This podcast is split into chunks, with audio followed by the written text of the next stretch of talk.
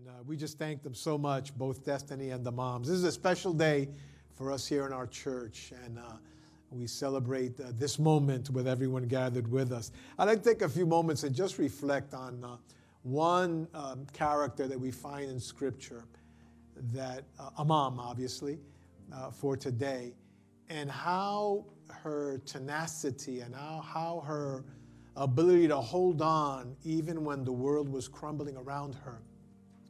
And even though she was carrying pain, uh, she was able to navigate through such a vicious storm. And even on the, at the end of the story, I'll give you my conclusion now and then I'll elaborate a few more minutes after that.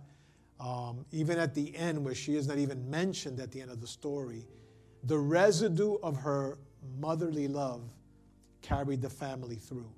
And I'm talking about uh, Job's wife. I'm going to talk about the secret of this mom uh, that we find in Scripture. We know Job, we know him well, and if you look at the story, she's definitely one of the characters as a wife. But oftentimes, what we don't realize is that she was also the one that lost 10 children. And from uh, um, one moment to the next, she was sitting in the lap of, of riches and wealth and prosperity and, and fame. And then the next moment, everything was taken away. Everything was taken away. She lost her children, she lost her riches, her reputation, and she carried the burden of this loss as a mother without bringing a burden to other people. Isn't that like a mom? She carried the burden herself so that the others would not have to carry. But there was a moment where we see a fracture in that maternal temperament that she had.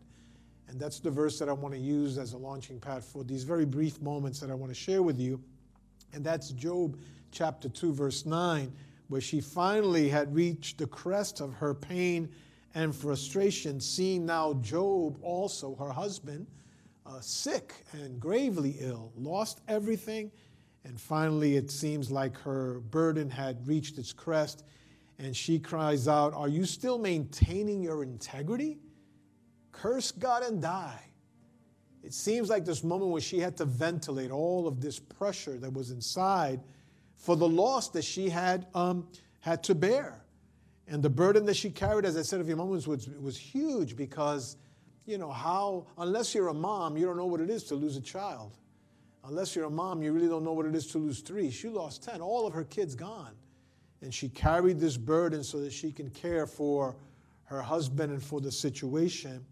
And also, although the, the text doesn't say it explicitly, it does imply very strongly that she had a strong relationship with God. If you notice in the, in the reading of Job, God rebukes everybody, talks to everybody, confronts everyone, but nowhere do you find in the text that she is rebuked by the Lord, although she was carrying a burden. And that tells me that the Lord respected her for who she was, honored her for who she was. But history was not so kind to her in this intriguing drama called the Book of Job. History, as we look back, not so much uh, bib- the biblical record, we'll get that to a, to a moment in a moment, but just recorded history doesn't look at her too favorably. Someone like St. Augustine used to refer to her as the devil's accomplice. That's the name he used. In fact, Calvin, the deep theologian, wrote about her and called her an instrument of Satan. That's not very flattering. In fact, she was known uh, through many historical writings as the diabolical fury. Nothing positive, yet we don't realize that she was there, she was reliable, she was firm, she carried the burden while everyone else seemed to be falling apart. You saw this, you've read the story. The three friends of Job gave him good advice, horrible advice. In fact, God forgave them and let them off the hook because Job ended up in the text praying for his friends. They gave him, even Job freaked out for a moment when uh, we find in the passage that he was upset at everything. Cursed the day that he was born, the womb that, con- that, con- that conceived him. And it was there that the Lord has that very beautiful picture. I love it. I love it. I love it. When the Lord tells him, Job, where were you when I put the constellations in the sky? You know, where were you? What are you complaining about? And that's when Job has to declare, you know, I thought I knew you, but now I see you. And that's where we get that attribute of God that we know so familiar today Jehovah Rohi, the God that sees. And it's not so much that he had known God and was a righteous man, which is true, but it was in this trial and tribulation that Job was able to see to discern God. Now, that's a preaching for another day. This is Mother's Day today, so let me focus back on Job's wife. But Job reached the end, but this woman, this mother, this wife, this woman of God was steady and firm, except for this moment. And we blame her, we, we, we call her, we hear, hear all these names being called of her in a negative way, uh, not realizing that she was carrying a huge, gigantic burden. In fact, in the text, when we read it back and forth, we find out the controversy about this woman. She was nameless. Uh, Job was mentioned, the three friends were mentioned, but this woman remains nameless. And you would say, yes, well, that's Old Testament writing. So, of course, the only people of significance in Old Testament writing that were mentioned were men. Women were not mentioned. That, that is true uh, when you look at the, uh, the biblical record.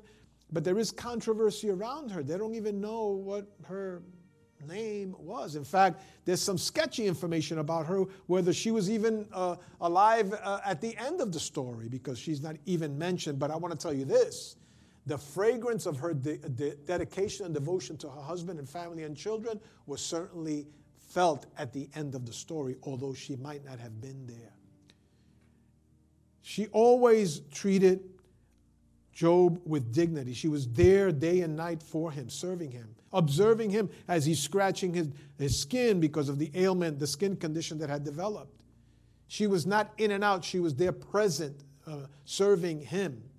Uh, she was not rebuked by God, although the three friends of Job were.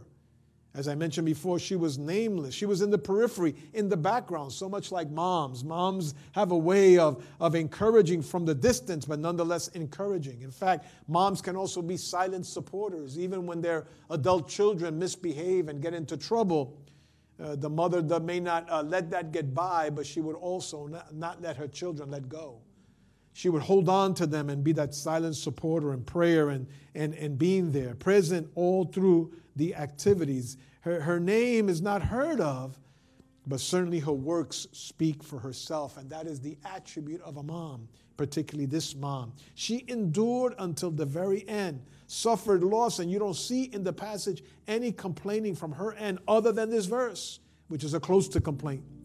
You don't see it. She lost her children. She suffered alone. She carried the burden by herself. She experienced dramatic and profound financial loss. She fell down from the social pedestal, but was always a daily caregiver of Job while she's carrying this grief inside. And as I said a few moments ago, we find in this passage that uh, in the writings of Job that she just held on. She held on. Not only was Job righteous, but she was also righteous before the Lord as well. God never confronted her, rebuked her, or corrected her. But you know what? God gave Job a lot of things to replace that that he was that he had lost. But nowhere in the writings do you find that God replaced Job's wife. There's something about her character which I guess we will know when we get to heaven, but there's something about her that speaks volumes and sometimes in some aspects might even overshadow Job's role in this experiment, if you will, between God and Satan. This woman, this mom held on. She, God never replaced her as a mother. God never replaced her as a wife. She's not mentioned until the very end. In fact, at the very end, she's not even there for chapter 42. We'll find that it says that uh, Job got everything back. It says, after this, Job lived 140 years and saw his children and their children to the fourth generation. She's not mentioned there, but certainly the residue of her devotion, her character, her integrity brought the blessings to others. Isn't that just like moms? I live convinced today, I don't have my mom alive here, but I live convinced today that I'm enjoying blessings that my mother prayed up to the Lord so long ago. I'm cashing in on spiritual blessings that my mom made deposits a long time ago. So she's not here. This Mother's Day is going to be absent with her and me. Won't see her. But I am today enjoying the fragrance of her perfume that she put over my life. And Job's wife was exactly, she carried the burden. She held on, she served. And Job was able to live 140 years. Some scholars say that he may have even gotten married later on again uh, because he lived so long.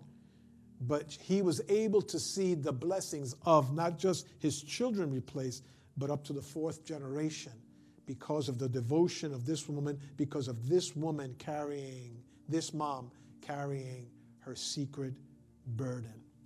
May we celebrate today the moms that do likewise, that don't, uh, and they enjoy the moment of blessings, but even when they don't have, like when we are right now, they still go ahead and bless and move forward and give and yield and demonstrate uh, uh, the tenacity to be close to Jehovah God and de- demonstrate righteousness. May we continue to enjoy uh, the blessings of those that have gone, but today we're able to see the fruits of their labor in me, in you, and in others that are around. You know what? She, this mother carried a burden so that we wouldn't have to today. God bless her. And God, God bless every mom here and the memory of every mom that we have. Father, I thank you for this time that you've given me to share with the church on this particular day, Mother's Day, where we stop and celebrate, Lord, the, the wonderful contributions that moms have made and continue to make in our lives. Look at the burden that Job's wife carried, the example that she set for us as we look, Lord, uh, to the source of strength, which you are that source, but the human representatives of that source, such as a mom, the prayers that mom lift, lift up all the time, the devotion to God and family. I pray, God, that as we celebrate them, you will help mom and strengthen them and keep them healthy and well so they can continue to serve. But those that have been called to your presence, Lord, let us be able to realize that even the trail ends of what they've left here on earth, we have become the beneficiaries of those blessings. I thank you as I pray this in Jesus' name. Amen.